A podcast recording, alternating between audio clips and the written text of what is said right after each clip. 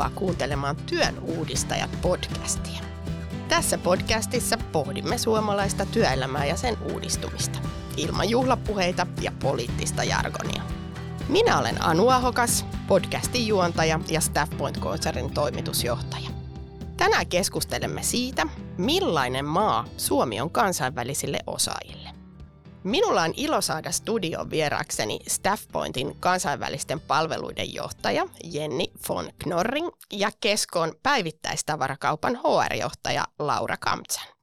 Jenni, toimit Staffpointilla kansainvälisten palveluiden johtajana. Sinulla on vankka kansainvälinen tausta ja uralta vahvoja näyttöjä uuden liiketoiminnan ja kansainvälisten asiakkuuksien sekä rekrytoinnin edistämisestä alan johtavissa yrityksissä. Ja keskiössä työhistoriassasi on asiakaslähtöisyys ja inhimillisyys. Visioit ja toteutat yritysten kilpailukyvyn kasvattamista kansainvälisten osaajien ja innovatiivisten ratkaisujen avulla.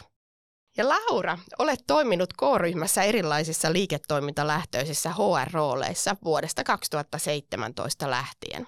Tällä hetkellä toimit päivittäistavarakaupan toimialan ja konsernin yhteisten toimintojen HR-johtajana.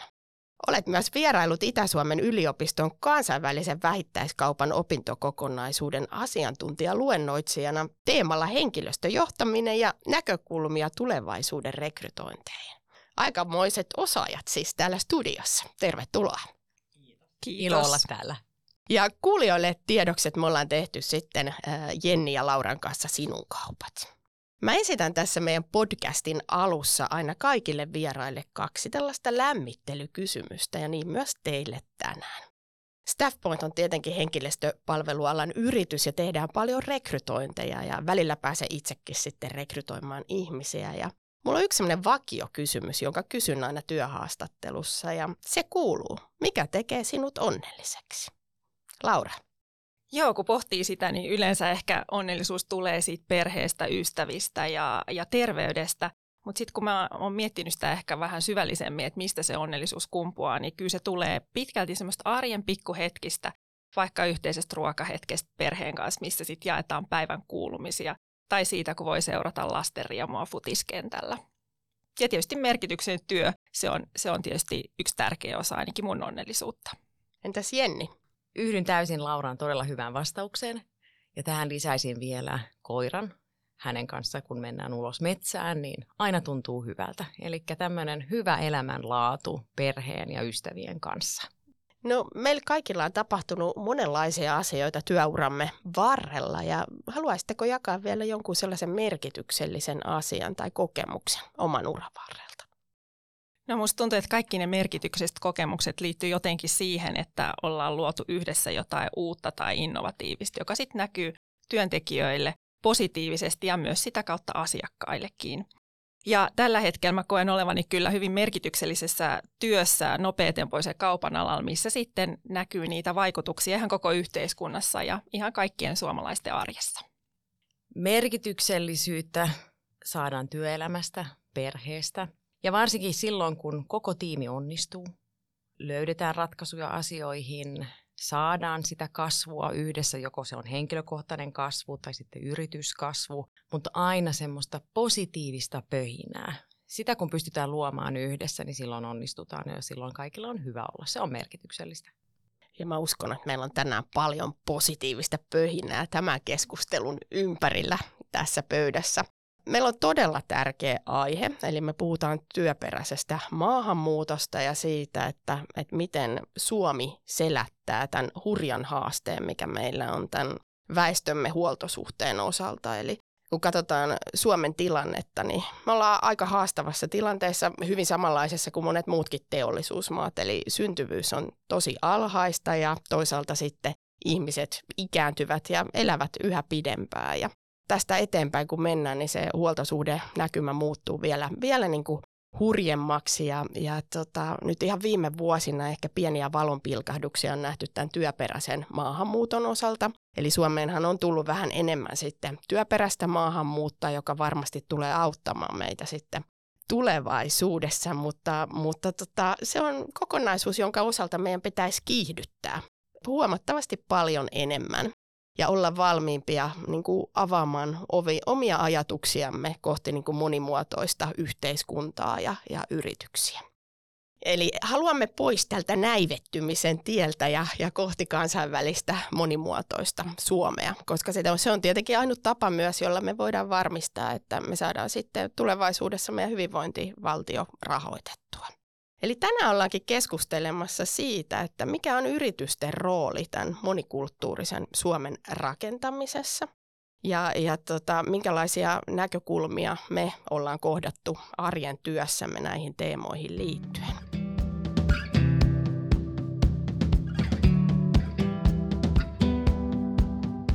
Puhutaan ihan ensimmäiseksi siitä, että, että miten tota, näette, että minkälainen asenne meillä Suomessa on kansainväliseen rekrytointiin liittyen, että onko yritykset innokkaita palkkaamaan kansainvälistä työvoimaa? No näkisin tässä asiassa tiettyä varovaisuutta löytyy. Toki se riippuu täysin siitä yrityksen maturiteetista, eli valmiustasosta, missä he ovat, mitä he tarvitsevat, mikä on tuotantotilanne. Mutta aina on kasvun paikka. Ja se, että aidosti katsotaan yrityksen sisällä, että mikä on se valmiustilanne, mikä, mitkä ovat materiaalin, ihan konkreettisella tasolla materiaalin käännökset, henkilökunnan asenne, löytyykö sitä apua, tukea ja turvaa, niin todella itse asiassa pienellä vaivalla päästään aika pitkälle. Sitä, että se uskallus on se tärkeä. Yritetään yhdessä ja onnistutaan yhdessä. Asenne ratkaisee tässä omassa työssä, kun tietenkin tapaa asiakkaita tosi monilta toimialoilta ja hirveän erikokoisia yrityksiä myös, niin on jännä huomata, että, että, että se maturiteetti on hyvin erilainen monissa yrityksissä, että ehkä ne yritykset, joissa se työvoimapula on jo pidempään ollut läsnä, niin ne on selkeästi pidemmällä kuin sitten sellaiset yritykset, jotka vasta kohtaavat sitä haastetta. Että varmaan se hätä on ollut se tietyllä tavalla tässä niin kuin semmoinen tietty raippa, joka on laittanut yritykset liikkeelle. Ja meillä on tosi paljon niin kuin pieniäkin yrityksiä, jotka on aika pitkällä. Esimerkiksi teollisuuden sektorilla löytyy tämmöisiä asiakasyrityksiä meiltäkin, joilla on hyvin monimuotoinen henkilöstö. Mutta meillä on myös isoja yrityksiä, jotka haluavat olla suunnannäyttäjiä tässä asiassa. Ja, ja tota, Laura, te Keskolla olette jo muutamissa toiminnoissa lähtenyt voimakkaasti panostamaan tähän kansainvälisten työntekijöiden työllistämiseen. Mikä tähän Keskolle on tärkeää tarjota työtä maahanmuuttajille ja ei suomea puhuville ihmisille, että miksi te haluatte panostaa tähän asiaan? Joo, no meille tietysti isossa keskeistä on se, että me halutaan parhaimmat osaajat meille ja aina kun on vaan mahdollista, niin pyritään tarjoamaan niitä työtehtäviä myös englanniksi.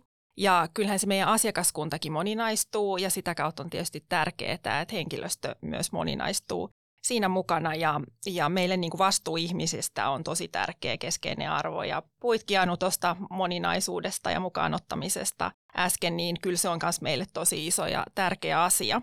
Ja me todellakin ollaan iso työnantaja, meillä on hyvin erilaisia henkilöstöryhmiä ja toki se työmarkkinatilanne eri osaajien kannalta on erilainen tällä hetkellä. Ja sen takia me ollaan nyt sitten erityisesti panostettu tähän kansainvälisten työntekijöiden palkkaamiseen. Näissä meidän erityisasiantuntijatehtävissä, kuten digi-IT-tehtävissä ja sitten ihan logistiikassa ja citymarketeissa. Joo, ja musta tuossa tuli aika mielen, mielenkiintoinen näkökulma sun vastauksessa, niin myös tämä, että asiakaskunta monimuotoistuu. Eli nimenomaan se, että, että jotta te voitte tarjota sitä hyvää palvelua, niin myös se niin kuin kulttuurin ymmärrys pitää olla siellä omassa organisaatiossa. Juuri näin. Jenni, nyt sitten kun työnantajat täällä intoilevat jo ja haluavat lähteä palkkaamaan kansainvälistä työvoimaa, niin vähän jo tuossa ensimmäisessä vastauksessa avasitkin, että se ei aina, aina ole niin yksinkertaista, niin kun haluaa ottaa sitten tämän liikkeelle lähdön ja, ja lähteä kansainvälistämään sitä omaa työyhteisöä, niin mihin, mitä pitää huomioida? Helpoin vastaus tuohon on, yrittäkää mennä toisen henkilön kenkiin. Miltä tuntuisi itse tulla uuteen tilanteeseen, uuteen maahan, uusi kieli, tietyllä tavalla uusi mieli myöskin. Ja sitten sen kautta avatat, no mitkä on ne tarpeelliset askeleet. Niin kuin mainitsin, materiaalien varmistaminen, perehdytykset löytyy omalla kielellään parhaassa tapauksessa tai monikielisesti, joka ikinen kieli on aarre, se on vain rikastuttaa jokaista yritystä. Sen kautta voidaan saada uusia asiakkuuksia, avata uusia markkinoita. Ja sen takia kannattaa myöskin satsata näihin kokonaisuuksiin. Eli katsotaan, että prosessit ovat kunnossa, katsotaan, että omalla henkilökunnalla on, on hyvät oltavat. Jos tarvitaan valmennusta, niin sitten tehdään sitä. Se on pieni asia sille, että saadaan muutosjohtamista tapahtumaan ja siihen voi saada apua. Monesti juuri tätä tehdään. Minä itsekin menen yrityksiin, käydään ne vaikeat keskustelut esimiesten kanssa, mitkä on kipupisteet, ehkä mahdolliset ennakkoluulot, ja käydään ne rehellisesti läpi. Ja mitkä ovat sitten ratkaisut siihen. Ja yhdessä rakennetaan niitä siltoja kohti onnistumisia.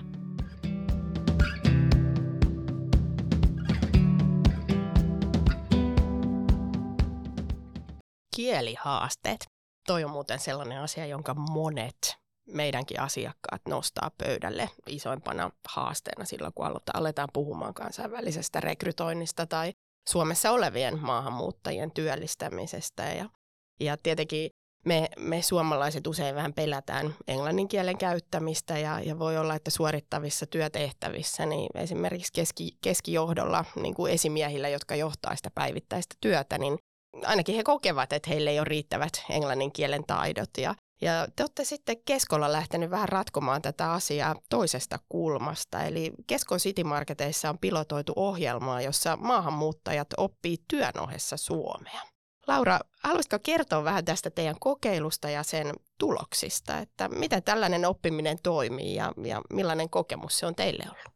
Joo, nämä ohjelmaan valitut henkilöt, he todellakin suorittavat tämmöisen liiketalouden perustutkinnon ammatillisessa oppilaitoksessa ja sitten he tekevät sen konkreettisen työharjoittelun sitten meillä City Marketeissa, eli he saa sitä suomen kielen koulutusta siellä osana sitä ohjelmaa ja sitten se käytännön harjoittelu tapahtuu sitten meillä, meillä siinä arjen työssä. Ja totta kai me tätä kautta halutaan myös pitkäaikaisesti työllistää näitä henkilöitä, henkilöitä meille ja ja tästä palautteet on ollut kyllä tosi positiivisia niin meidän esihenkilöiltä kuin sieltä työyhteisöstä ja sitten näiltä itse ohjelmaan osallistuneilta. Se, että, että he on päässyt sitten siihen työn elämään ja, ja käytännössä sitten tekemään sitä työtä sen opiskeluohessa.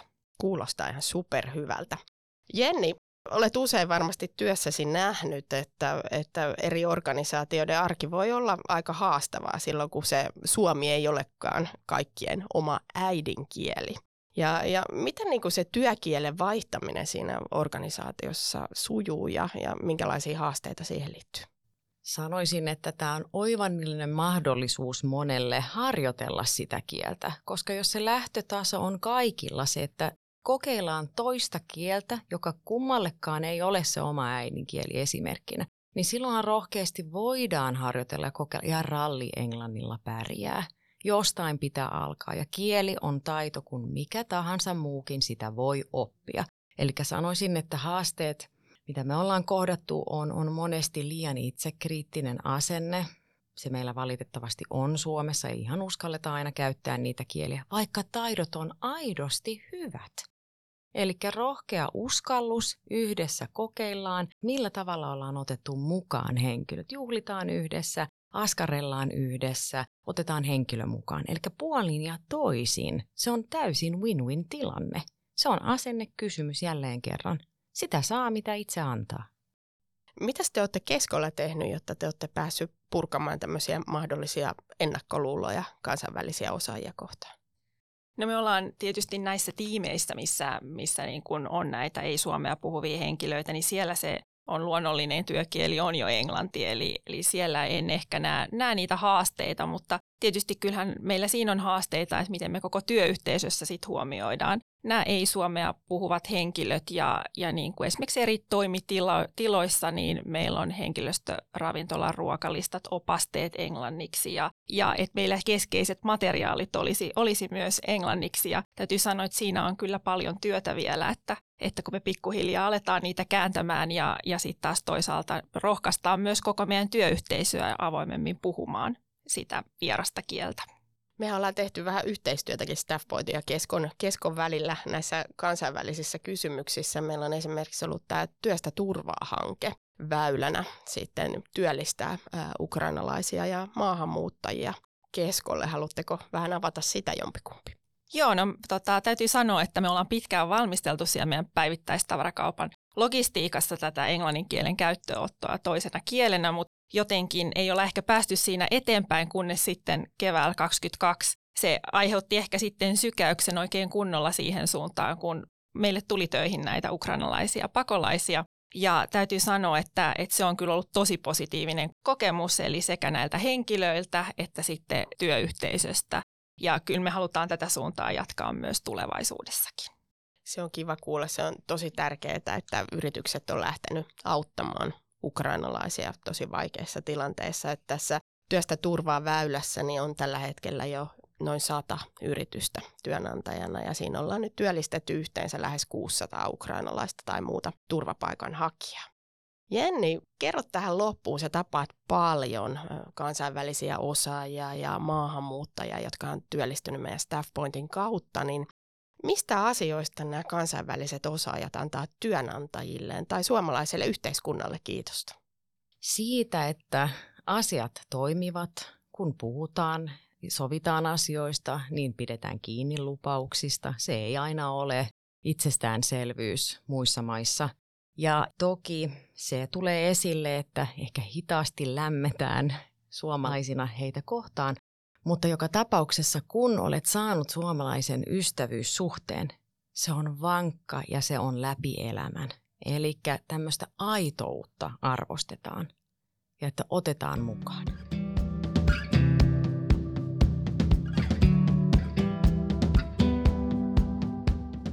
Hienoa, tämä on ollut mielenkiintoinen keskustelu. Tähän tota, jakson loppuun niin haluan haastaa teidät vielä pienen ajatusleikkiin. Eli jos te saisitte nyt tämmöisen hienon pestin, että pääsisitte Suomen pääministeriksi, niin mitä teidän hallitusohjelmassanne sanottaisiin näihin teemoihin liittyen?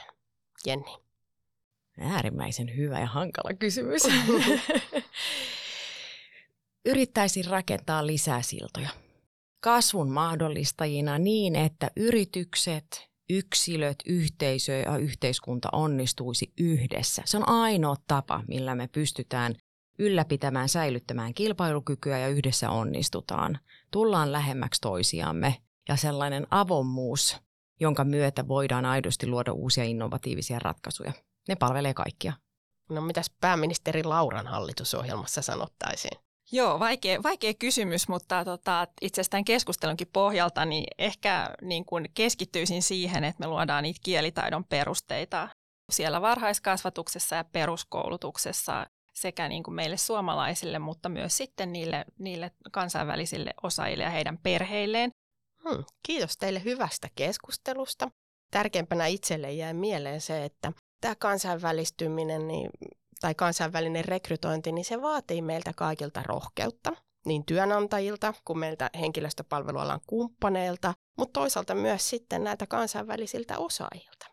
Tämä haastaa meidät jokaisen epämukavuusalueelle, mutta yhdessä voidaan onnistua ja Jenni toi tuohon aika hyvän akselin loppuun, eli yksilö, yhteisö, yritys ja yhteiskunta. Jokaisella on oma roolinsa.